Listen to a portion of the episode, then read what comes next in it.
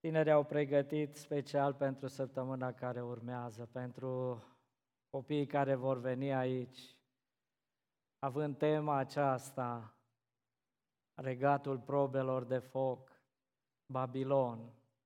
M-am gândit dacă totul e pregătit, haideți să ne aducem și noi aminte, cei mari, de ceea ce s-a petrecut în Babilon. Și ca să ne aducem aminte, citesc din Daniel, capitolul 1. Capitolul 1 din Daniel. În al treilea an al domniei lui, Nebu- lui Ioachim, împăratul lui Iuda, Nebucadnețar, împăratul Babilonului, a venit împotriva Ierusalimului și l-a împresurat. Domnul a dat în mâinile lui pe Ioachim, împăratul lui Iuda, și o parte din vasele casei lui Dumnezeu, și o parte din vasele casei lui Dumnezeu. Nebucadnețar a adus vasele din țara, în țara Șinear, în casa Dumnezeului său, le-a pus în casa visteriei Dumnezeului său. Împăratul a dat poruncă lui Așpenaz, căpetenia famenilor săi dregători, să-i aducă vreo câțiva din copiii lui Israel de neam împărătesc și de viță boierească, niște tineri fără vreun cusur trupesc, frumoși la chip, înzestrați cu înțelepciune, în orice ramură a științei, cu minte ageră și pricepere, în stare să slujească în casa împăratului și pe care să învețe scrierea și limba aldeenilor. Împăratul le-a rânduit pe fiecare zi o parte din bucatele de la masa lui și din vinul pe care îl bea el, vrând să-i crească timp de trei ani, după, ce avea să fie în sluj- după care avea să fie în slujba împăratului. Printre ei erau, dintre copiii lui Iuda, Daniel, Anania, Mișael și Azaria. Căpetenia famenilor și dregători le-a pus însă alte nume, și anume, lui Daniel i-a pus numele Belșațar, lui Anania Shadrag, lui Mișael Meșac și lui Azaria Abednego. Daniel s-a otărât să nu se spurce cu bucatele alese ale împăratului și cu vinul pe care îl bea împăratul și a rugat pe căpetenia famenilor dregători să nu îl silească să se spurce. Dumnezeu a făcut ca Daniel să capete bunăvoința și trecerea înaintea căpetenilor famenilor dregători. Căpetenia famenilor a zis lui Daniel, mă tem numai de Domnul meu împăratul, care a otărât ce trebuie să mâncați și să beți, ca nu cumva să vadă fețele voastre mai triste decât ale celorlalți tineri de vârsta voastră și să îmi puneți astfel capul în primejdie înaintea împăratului. Atunci Daniel a zis îngrijitorului, căruia îi încredințase căpetenia famenilor, privegherea asupra lui Daniel, Anania, Mesael și Azaria. Încearcă pe robii tăi zece zile și să ni se dea de mâncat zarzavaturi și ape de băut.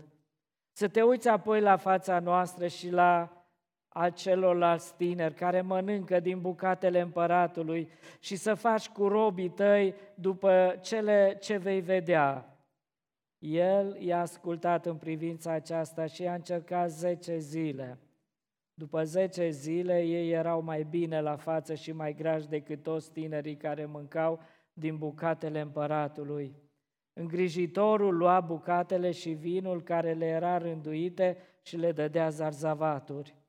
Dumnezeu a dat acelor patru tineri știință și pricepere pentru tot felul de scrieri și înțelepciune, mai ales însă a făcut pe Daniel priceput în toate vedenile și în toate visele.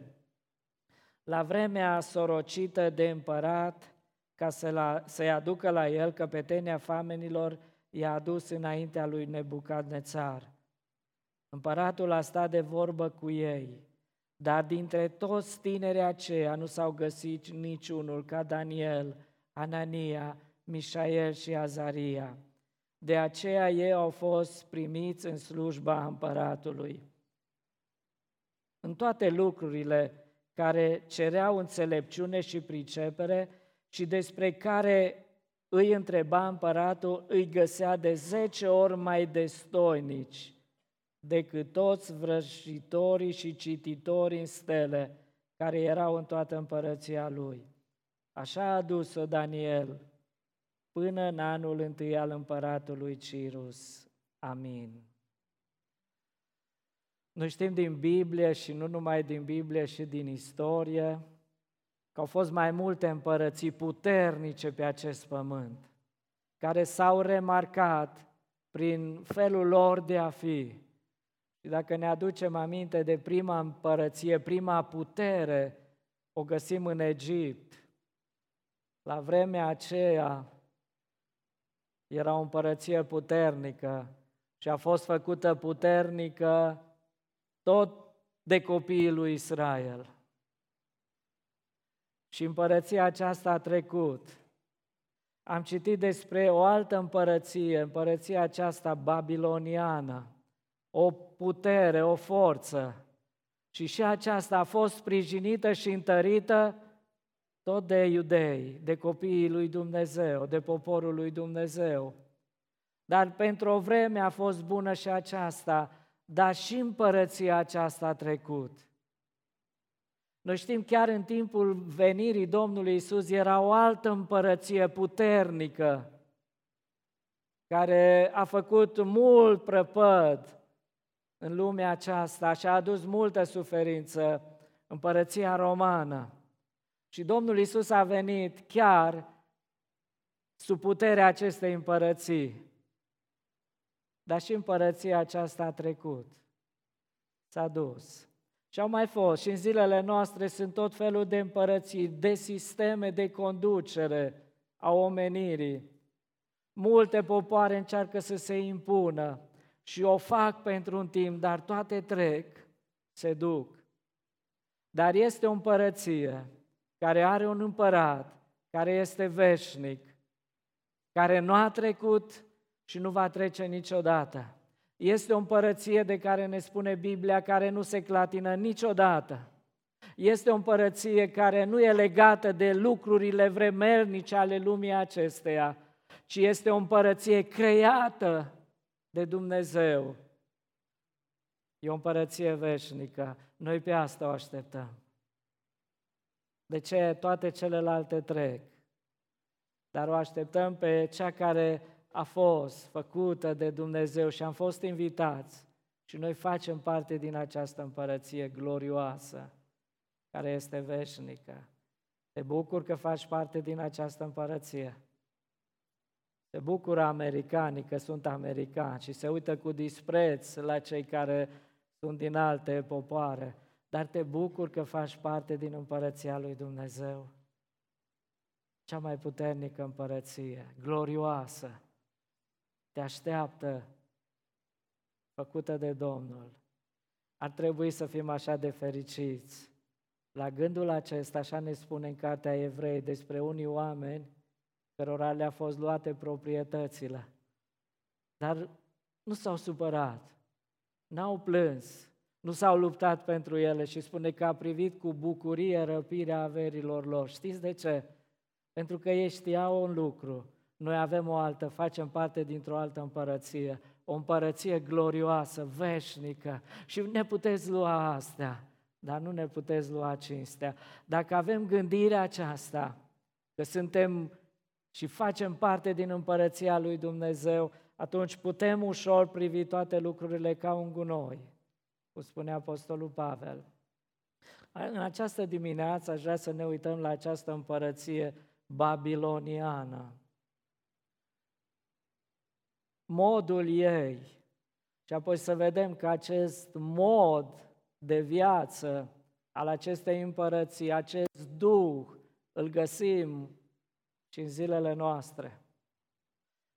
Despre această împărăție vorbește mai multe cărți din Biblie, împărați, Cartea Împăraților, vorbește Cartea Daniel. Și interesant că sub puterea acestei mari împărății s-a făcut cele mai mari profeții cu privire la împărăția glorioasă a lui Dumnezeu. Dar despre această cetate puternică Babilon, știți unde mai e scris? În Apocalipsa. O să citim câteva versete, să vedem ce spune Biblia despre cetatea aceasta Babilon. Acum câteva lucruri așa pentru cei care iubesc istoria, ca să înțelegem și contextul acesta. Ă, Babilon a fost cel mai puternic oraș din antichitate. Acest oraș, știți, se află, se afla în Irakul zilelor noastre, la 80 de kilometri de Bagdad. A fost construit, a început și doi regi au lucrat la construirea acestui imperiu puternic, Hammurabi și Nebucadnețar. Începând cu anul 604 până în anul 562, ei au muncit, au dezvoltat și au pus bazele acestui popor puternic. Dar cum spuneam, a avut și o decădere. A început decăderea în timpul lui împăratului despre care vorbește Biblia, Belșațar. A fost cucerit de împăratul Persiei, Sersex, în anul 478. S-au făcut multe săpături și arheologii au cercetat ruinele care se aflau în această cetate. Și iată câteva lucruri pe care ei le-au descoperit. Au descoperit un zid construit în jurul orașului principal cu o lungime de 23 de kilometri și o grosime de 41 de metri. Ce ziduri puternice! Niciun dușman nu putea să spargă zidurile acestea. O poartă așa, dar mai frumoasă ca asta, acoperită cu ceramică zmălțuită de culoare albastră. A noastră s-a decolorat puțin în trecerea timpului. Dar era o poartă smălțuită din ceramică de culoare albastră și poarta aceea era numită poarta zeiței Isar. Era un templu imens, templul principalului zeu numit Marduk, noi știm, Babilon avea mai mulți zei la care se închina. Până și împăratului era recunoscută slava aceasta ca unui Dumnezeu. Au mai descoperit un turn mare, spun specialiștii istorici, înalt de 91 de metri. Unii spun că acesta ar fi turnul Babel pe care oamenii au început să-l construiască și găsim scris în Geneza lucrul acesta. O altă minune și a fost una din cele șapte minuni a lumii antice, a fost grădinile suspendate. Erau multe grădini suspendate pe marginea unui râu ă, în care erau tot felul de arbori, de plante aduse din Persia. Și asta era o minune și aș putea continua cu dezvoltarea lor. Dar haideți să vedem cum era modul lor de organizare și asta ne spune Biblia foarte frumos. Ce, ce, ce fel de oameni erau ei? Era un imperiu puternic și bine organizat. Noi asta vedem în cartea Daniel, un, un popor puternic și bine organizat. Legile se respectau. Nu era permisă lege, călcarea legii. Vedem chiar și dregătorul acesta îi era așa de teamă de lege, de împărat, încât spunea, nu cumva să afle împăratul că eu v-am schimbat meniul, că viața mea este pusă în pericol legile erau așa de stricte, nici măcar împăratul nu putea să o schimbe dată odată. Ce au făcut babilonienii? Metoda lor de lucru. au luat prinși de război din alte popoare. În prima parte lua tineri bine pregătiți, școliți, îndemânatici, selectați și pricepuți în tot felul de meserii. Așa a luat din Iudeea, în prima parte, tinerii pregătiți, îi selecta, îi pregătea și îi folosea în dezvoltarea Imperiului, în dezvoltarea împărăției sale. Așa i-au luat pe cei trei tineri. Dar după ce lua tinerii și oamenii pricepuți luau forța de muncă și lăsa în țările lor doar bătrânii și neputincioși, și și aceia erau forțați să plătească un bir Babilonului. Nu numai că au luat tinerii, dar luau bogățiile din toate țările pe care ei le cucereau, chiar și din Iudeea. Ne spune că au luat vasele de aur care erau în casa Domnului. Au luat lucrurile de valoare. Au ajuns și la noi câteva vase. Mai, dragii mei, să știți, nu sunt din aur, nu încercați să faceți altceva cu ele, nu sunt de aur. Dar așa au ajuns vasele, lucrurile acestea de valoare pentru iudei. Și știm ce s-a întâmplat când a fost folosite de împărat, când Dumnezeu s-a descoperit. Spuneam că vorbește Biblia despre Babilon și în cartea Apocalipsa. Apocalipsa vorbește de Babilon și face o corelare a celor vremuri și acelui mod de lucru. Nu e prezentat ca o cetate, ca un oraș, ci ca un sistem de conducere, ca un mod de viață a oamenilor. Și Câteva referințe, Apocalipsa 14, versetul 8, vorbește despre Babilon, arătând că acest Babilon de fapt este lumea de astăzi. Apoi a urmat un alt înger, al doilea, și a zis, a căzut, a căzut Babilonul, cetatea mare, care a adăpat toate neamurile cu vinul mâniei curviei ei. Știți ce spune aici? modul ăsta de viață care era, duul acesta care era în Babilon, a fost transmis lumii întregi. De aceea lumea era numită Babilon. De aceea Apocalipsa spune că acesta este Babilonul, pentru că a împrumutat Duhul care era acolo. Apocalipsa, capitolul 17, versetul 5. Pe frunte putea scris un nume, o taină, Babilonul cel mare, mama curvelor și a spurcăciunilor pământului. Ăsta e Babilonul din zilele noastre. El s-a terminat ca cetate, dar modul acesta de viață îl vedem și astăzi. Babilonul cel mare, mama curvelor și spurcăciunilor pământului. Apoi, nu că era doar o curvie fizică și una spirituală. Iacov spune, suflete prea curvare, nu știi că prietenia cu lumea este vrăjmășie cu Dumnezeu.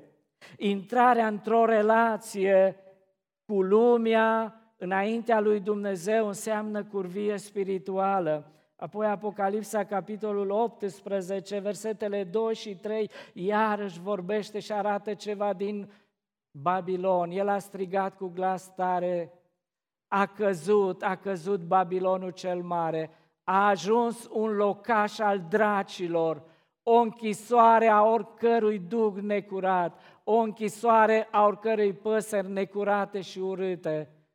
Pentru că toate neamurile au băut din, vânul, din vinul mâniei curviei ei și împărații pământului au curvit cu ea și negustorii pământului s-au îmbogățit prin risipa desfătării ei. Asta vedea îngerul, asta ne relatează Apocalipsa despre Babilon. Ce a făcut Babilonul? A alimentat cu acest duh, a căzut și a devenit un locaș a demonilor. a slujitorilor a devenit un prilej, un prilej de desfăț, de bucurie, folosind lucrurile din Babilon. Apocalipsa, capitolul 18, versetul 10. Ei vor sta departe, de frică să nu cadă în chinuri și vor zice, vai, vai, Babilonul, cetatea cea mare, cetatea cea tare, într-o clipă ți-a venit judecata. Acum, cei patru tineri au trăit în cetatea aceasta Babilon, tu și eu. Biserica de astăzi trăiește într-un Babilon, într-o lume care moștenește, un, într-o lume care este posedată, condusă de demoni, care trăiește după Dumnezeul viacului acestuia, care se leagă de tot ce este în lume. Asta era Babilonul. Și ne întrebăm în această dimineață, poți să trăiești în Babilon curat? Și acum, după istorie, după câteva lucruri care le-am spus, aș vrea să trecem la tema noastră, pe care am intitulat așa, Lecțiile Babilonului. Ce învățăm din Babilon? Și prima lecție pe care noi o învățăm în Babilon este aceasta, și în Babilon există viață spirituală. Și în acea cetate puternică, plină de Dumnezei, plină de păcate, plină de, de pedeapsă, de amenințări, poți să trăiești curat. Există viață și în Babilon. Și asta ar trebui să fie pentru noi încurajare. În lumea aceasta plină de păcate, în lumea aceasta unde e luptă, unde e suferință, unde este moarte, poți să trăiești altfel decât trăiești oamenii în Babilon. Și vedem lucrul acesta la cei patru tineri despre care ne vorbește. Și în Babilon există viață spirituală. Odată ajunși în Babilon, ei trebuiau supuși la unele transformări. Nu erau acceptați așa. Li se spunea, uitați că sunteți iudei. Uitați deci numele voastre pe care le-ați avut, Daniel, uită, uită de numele tău, îți vom da noi un nume, că tu aparții nou acum. Tu nu mai ești iudeu, ești babilonian. Uită numele tău. Au încercat să le schimbe stilul de viață și le-a spus, uitați felul vostru de viață pe care l-ați avut în Iudeea, uitați până și meniul vostru, uitați. Voi trebuie să fiți una cu noi. Principiile noastre trebuie să fie principiile voastre. Mai mult, au încercat să le schimbe și credința, religia lor. Dacă până acum vi se spunea că aveți un Dumnezeu și era numit așa, Dumnezeul lui Avram, lui Dumnezeul lui Isaac și lui Iacov, de acum să uitați lucrul acesta și să știți că nu-l mai aveți pe acestea. Zeii noștri, zeița noastră, Madrug, zeul nostru, ăștia sunt, noi suntem mai lui. Au încercat să le schimbe numele, au încercat să le schimbe tradiția, obiceiurile și știți ce au încercat să le schimbe? Modul lor de viață. Acum, Daniel, dacă tu obișnuiai înainte să te rogi de trei ori pe zi, să te închini înaintea lui Dumnezeu, acum uită lucrul acesta. Nu se mai poate. Acum uită, o să ai atâtea slujbe încât nu mai trebuie să te închini altui Dumnezeu. Li s-a spus celor trei tineri atunci când a fost inaugurat uh, zeul acela mare, minunea aceea creată din aur, chipul acela, a spus, voi uitați de Dumnezeul vostru la care vă închinați și în fața căruia vă plecați. De astăzi trebuie să vă plecați înaintea altui Dumnezeu. să vă închinați înaintea altui Dumnezeu și uitați-vă la El. Ăsta este chipul. Înaintea Lui trebuie să vă închinați. Dar poți să reziști într-un asemenea sistem? Să-ți, să păstrezi credința, să-L păstrezi pe Dumnezeu, să păstrezi viața, rela, relația Trebuiau respectate legile, fără nicio abatere. Cum poți rezista într-un asemenea sistem? Babilonul a încercat să le schimbe, să-i schimbe pe acești tineri. Și au folosit mai multe metode. Și prima metodă uh, le-a dat cinste. Le-a dat bunăstare, le-a dat un loc frumos și a spus lui Daniel, tu vei fi peste ceata asta tinerilor, tu îi vei conduce. Și celor trei tineri i-a văzut așa de priceput și i-a pus în funcții și viitorul lor era asigurat și era extraordinar. Avea tot ce le trebuia, veneau oamenii și serveau, mâncau din casa împăratului. Îl slujeau pe împărat, nu avea nicio amenințare, nu avea nicio problemă, totul era pregătit pentru ei, dar să fii ca noi, să fii babilonian, să uiți. Și au încercat lucrul acesta să le dea cinste. Cum să reziști în fața a ceea ce ți se oferă, a ceea ce ți se oferă? Poți să reziști. Îți dau toate acestea, chiar și Domnul Iisus i-a spus, îți dau toate acestea dacă te închin mie, toate împărățiile pământului. Poți să reziști când vine oferta din Babilon, din lumea aceasta și spune, uite, dacă faci lucrul acesta, mai pun ceva la salar. Uite, dacă faci lucrul acesta, vei avea o cinste în plus ți se va ridica scaunul mai sus, vei ajunge mai sus.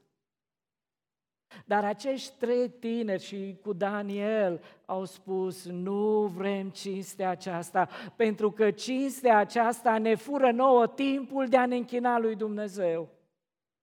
E o cinste, e frumos, dar cinstea aceasta e o piedică pentru noi de a sluji pe Dumnezeu.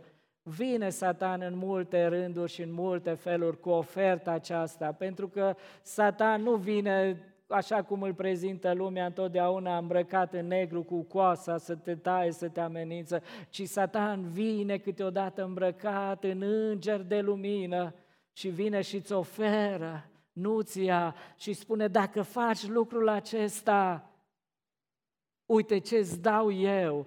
Și îți face să-ți meargă afacerea așa de bine și îți deschide noi oportunități.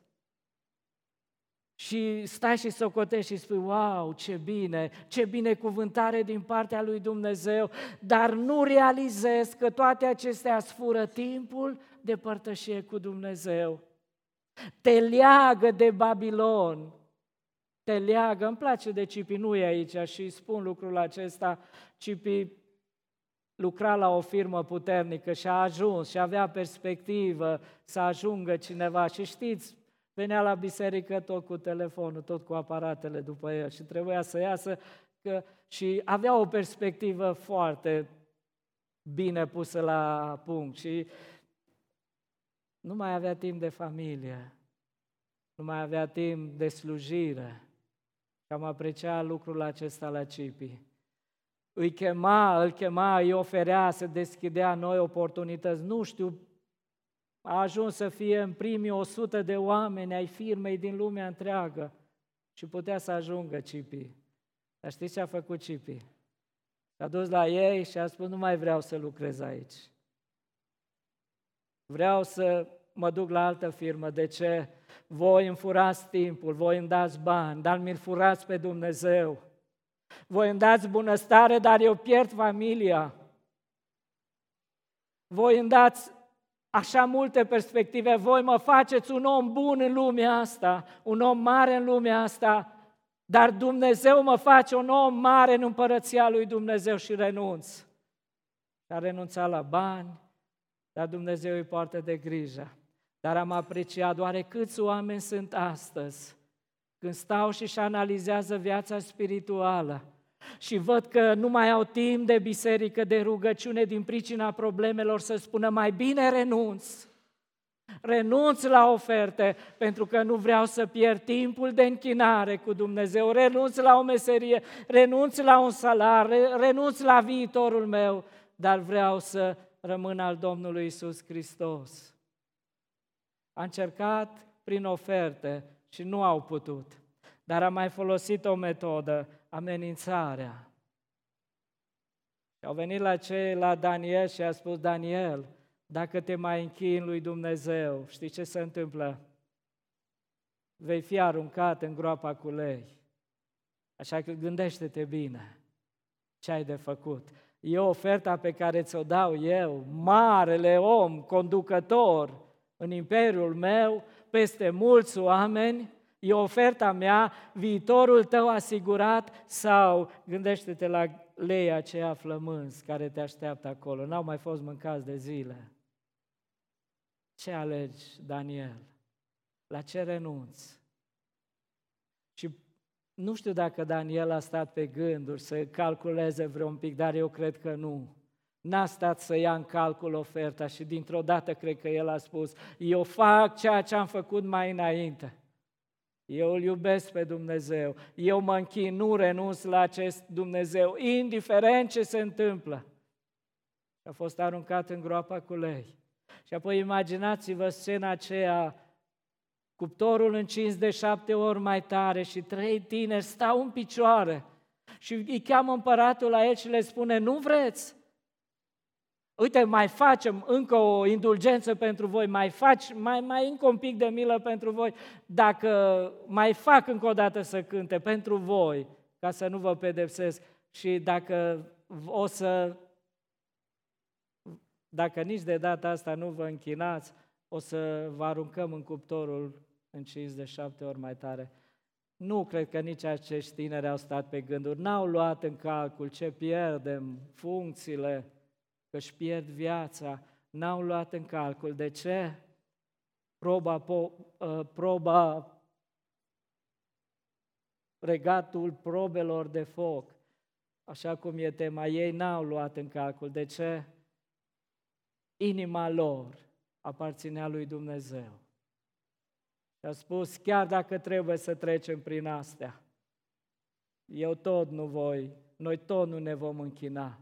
Chiar dacă nu ne scapă Dumnezeu, împărate, să știi că nu ne este frică, pentru că noi aparținem lui Dumnezeu. Asta încerca să facă Babilonul.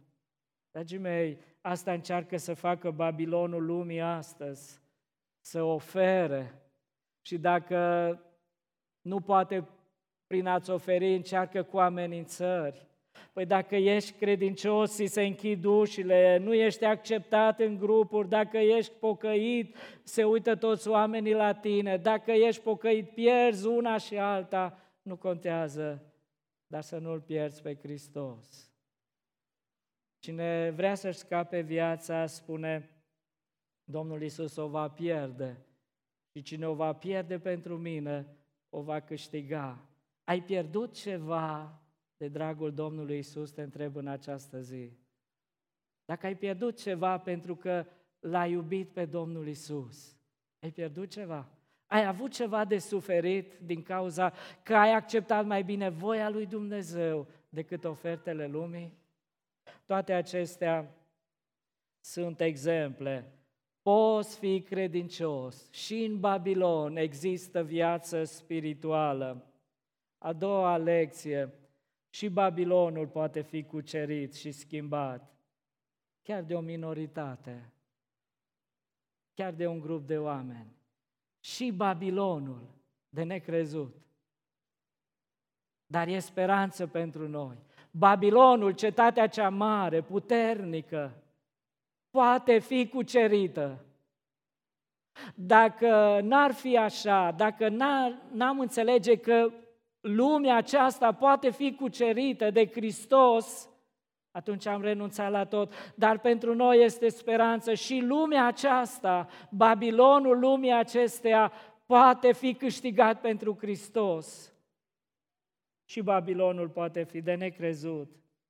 Și foarte interesant, ce mod, prin ce mod? Patru tineri. Patru tineri au făcut revoluție în Babilon.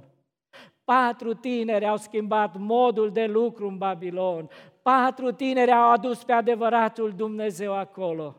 Patru tineri, extraordinar, nu cu arme, nu cu amenințări, ci, o, cu, ci cu o mare credință în Dumnezeu. Poate fi câștigat Babilonul, dar nu cu arme, nu prin vorbe, nu prin lucruri bine organizate, ci printr-o credință puternică. Și cei trei, cei patru tineri au avut credința aceasta. Noi credem că Dumnezeu ne poate scăpa. Noi credem în Dumnezeul acesta. Noi credem că Dumnezeu știe totul și e în control. Au avut credința aceasta. Deci, de aceea Biblia ne spune că mare putere are credința. Prin credință, spune Cartea Evrei, au căzut zidurile Ierionului, nu prin luptă, nu prin armată, ci prin credință mare în Dumnezeu. Și Evrei 11 vorbește tot despre lucrurile care s-au făcut. Prin credință noi a făcut, a fost scăpat, prin credință, prin credință Moise a fost scăpat, prin credință au trecut râul, toate lucrurile acestea s-au făcut prin credință. De aceea se poate cuceri Babilonul prin credință. Domnul Isus a plecat odată dintr-o cetate, din Capernaum, pentru că, spune Biblia, n-avea credință. N-a găsit Domnul credință acolo. Dar știți ce mai aduce biruință în Babilon, pe lângă credință? Ascultare de Dumnezeu ascultare de Dumnezeu, o relație puternică cu acest Dumnezeu. Versetul 17 spune, Dumnezeu a dat acestor patru tineri știință și pricepere pentru tot felul de scrie și înțelepciune, mai ales însă a făcut pe Daniel priceput în toate vedenile și în toate visele. O relație puternică cu acest Dumnezeu te întărește și îți dă putere rămâne în Dumnezeu, o rămânere în Dumnezeu indiferent de consecințe. Și Babilonul poate fi cucerit. Și în Daniel capitolul 3, să vedeți cum a cucerit. Daniel capitolul 3, versetele 28 la 30. Nebucadnețar a luat cuvântul și a zis, Tare interesant ce a zis înainte și ce, ce zice acum, după ce a fost schimbat. Binecuvântat să fie Dumnezeul și acum le spune pe nume. Voi aveți un Dumnezeu, Dumnezeul lui Shadrach, Meșac și Abednego, care a trimis pe îngerul său și a izbăvit pe slujitorii săi care, în, care s-au încrezut în el, au călcat porunca împăratului și și-au dat mai degrabă trupurile lor decât să slujească și să se închine Dumnezeului, altui Dumnezeu decât Dumnezeului lor. Iată acum porunca pe care o dau. Orice om din orice popor, neam sau limbă ar fi, care va vorbi rău de Dumnezeul lui Shadrach, Meșac și Abednego, va fi făcut bucăți și casa lui va fi prăfăcută într-un morman de murdării, pentru că nu este niciun alt Dumnezeu care să poată izbăvi ca El. Ce schimbare! Acum nu le-a mai cerut oamenilor să se închine chipului cioplit, Dumnezeilor lor din Babilon și a spus să se închine Dumnezeului lui Shadrach, Meșac și Abednego. Așa de mult îmi place. Și în cartea Daniel vedem de multe ori expresia aceasta, Dumnezeul lui Daniel. Face referire la Dumnezeul lui. Mă întreb dacă și ne întrebăm în această zi dacă oamenii spun așa despre noi, Dumnezeul lui Nicu, Dumnezeul care se închină Nicu, Dumnezeul la care, pe care îl iubește și pe care îl slujește. Vreau să-l am și eu pe Dumnezeul acesta, spune Nebucadnețar. Vreau, ăsta e singurul Dumnezeu. Mă întreb, oare câte predici ar fi trebuit să facă cei patru tineri, câte dovezi să le aducă din Egipt și până atunci să-i arete că ăsta e adevăratul Dumnezeu, cât ar fi trebuit, câte argumente? Ar fi trebuit, cred că, o viață întreagă și tonul ar fi convins pe Nebucadnețar că ăsta e adevăratul Dumnezeu. Uneori, relația noastră, trăirea noastră vorbește mai mult decât vorbele noastre. Oamenii vor să vadă credincioșie. De multe ori aud expresia aceasta, păi și voi sunteți ca noi. Aceleași probleme, frământări, vă plângeți și voi, vă certați și voi, așa, și nu pot să spună, voi sunteți un popor deosebit, voi l aveți pe Dumnezeu. Am am auzit de multe ori scuze de felul acesta, domne, e prea greu să trăiești așa cum spune Biblia. E prea greu. E prea greu cu soțul și cu, sau cu soția asta, e prea greu, nu poți să fii credincios. Tu nu știi cum e. E prea greu în cu șeful ăsta să fii credincios. E prea greu să fii credincios cu șeful ăsta. E prea rău. Nu ai cum să te abții. E prea greu. De multe ori auzim, domnule, e prea greu cu boala asta să mai rămâi credincios, să te închini doar lui Dumnezeu, să, să-i mulțumești lui Dumnezeu. E prea greu. Auzim, domnule, e prea greu în sistemul lumii acesteia să te păstrezi curat, mai ales oamenii de afaceri spun, e prea greu, nu poți să te păstrezi curat, îmi spunea cineva, a deschis o firmă, după aceea tot mai rar venea la biserică până n-a mai venit și am întrebat și am spus, ce se întâmplă? Și a spus, știi cum e sistemul lumii? Ori te dai tot, ori deloc.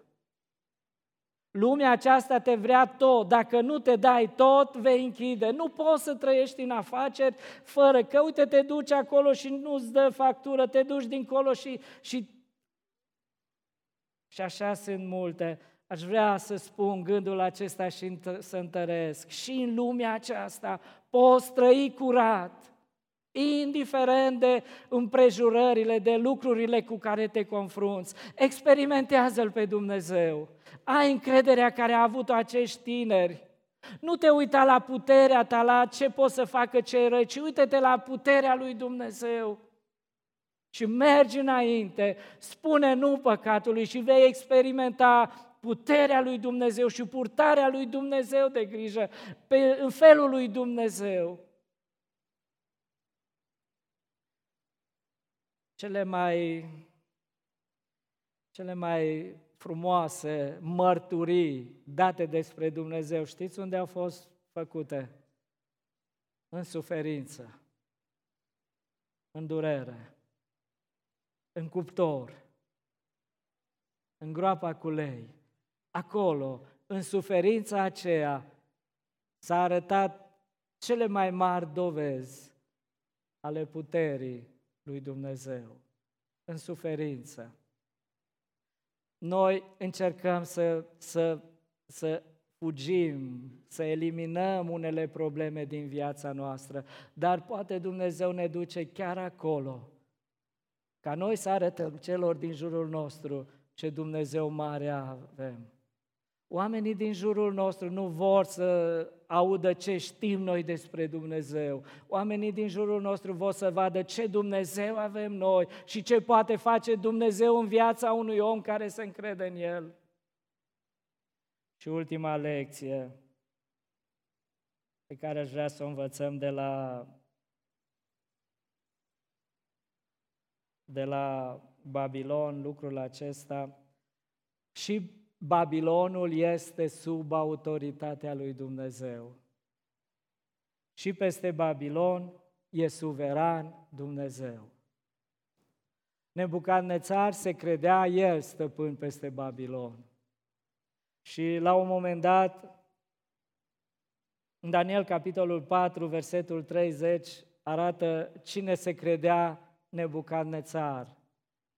Împăratul a luat cuvântul și a zis, oare nu este acesta Babilonul cel mare pe care l-am zidit eu ca loc de ședere împărătească prin puterea bogăției mele și spre slava măreției mele?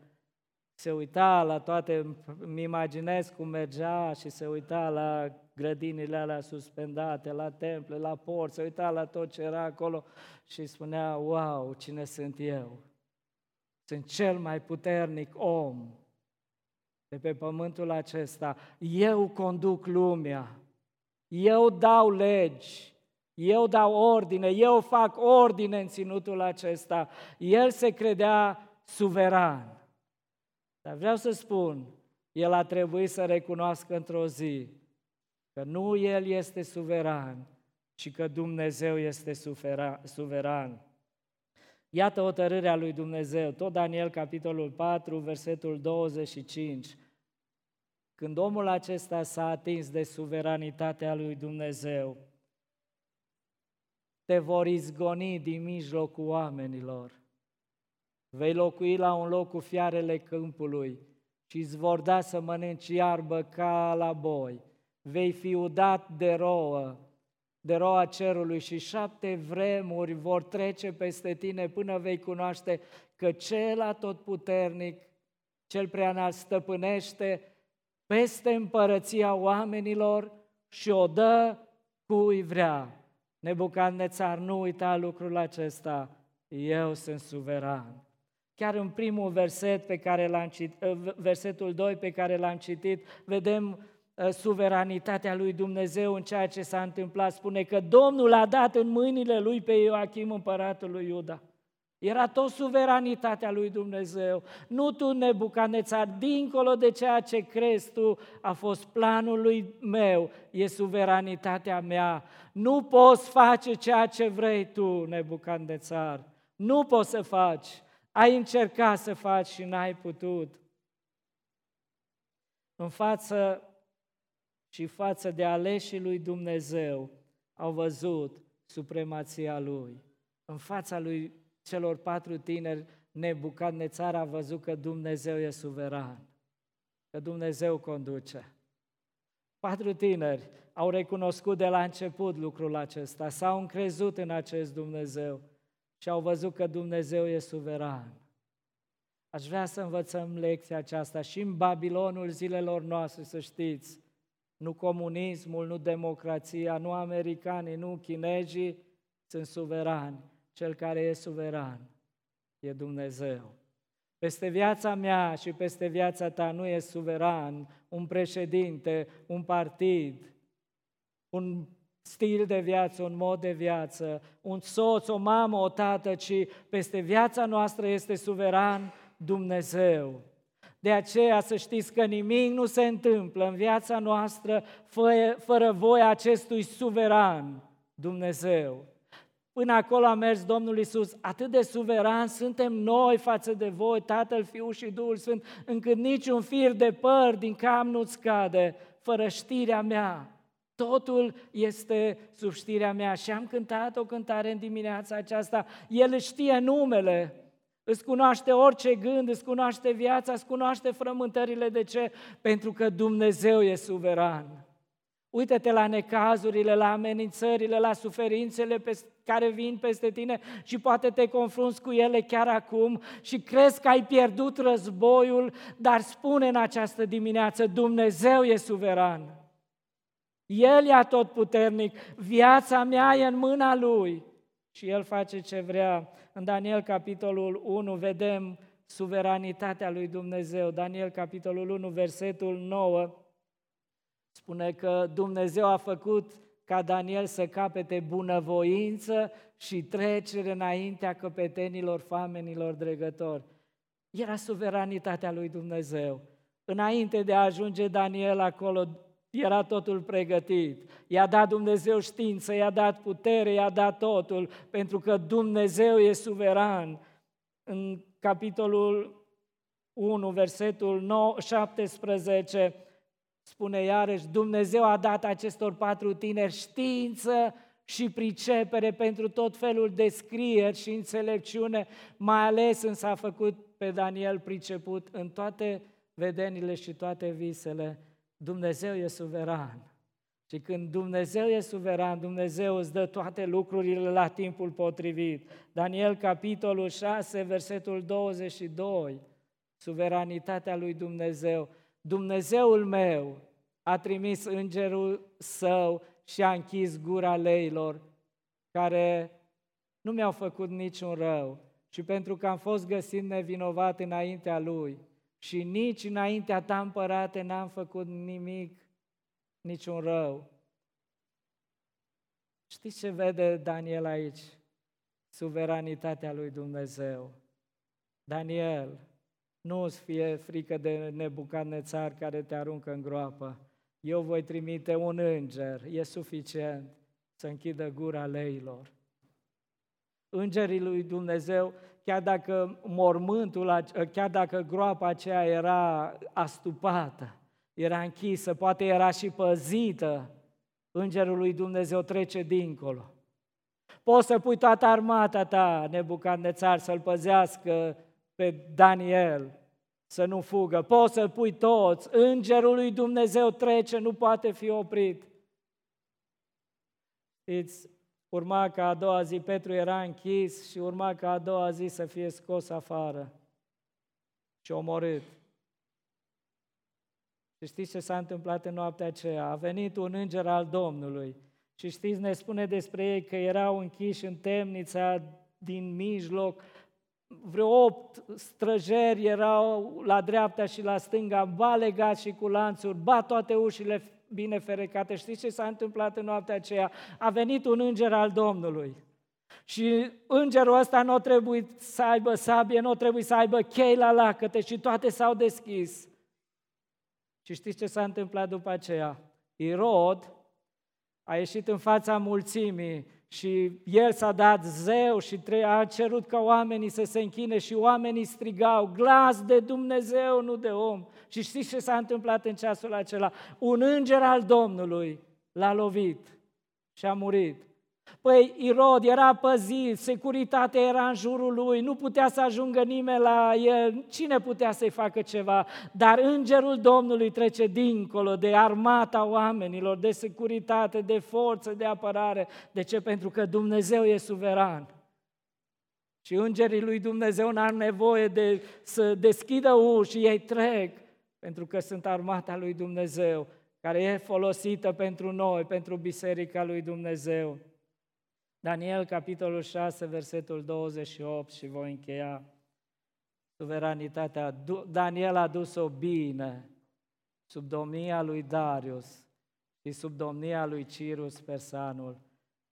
Cine a făcut să o ducă bine? Dumnezeu. Te încrezi în Dumnezeu. Dumnezeu face să o duci bine. Așa cum a fost Iosif și au fost alți oameni. Când te încrezi în Dumnezeu, vei birui Babilonul. Haideți să plecăm în dimineața aceasta cu această nădejde. Babilonul poate fi biruit. Babilonul poate fi biruit pentru că cel care e suveran e Dumnezeu. Amin.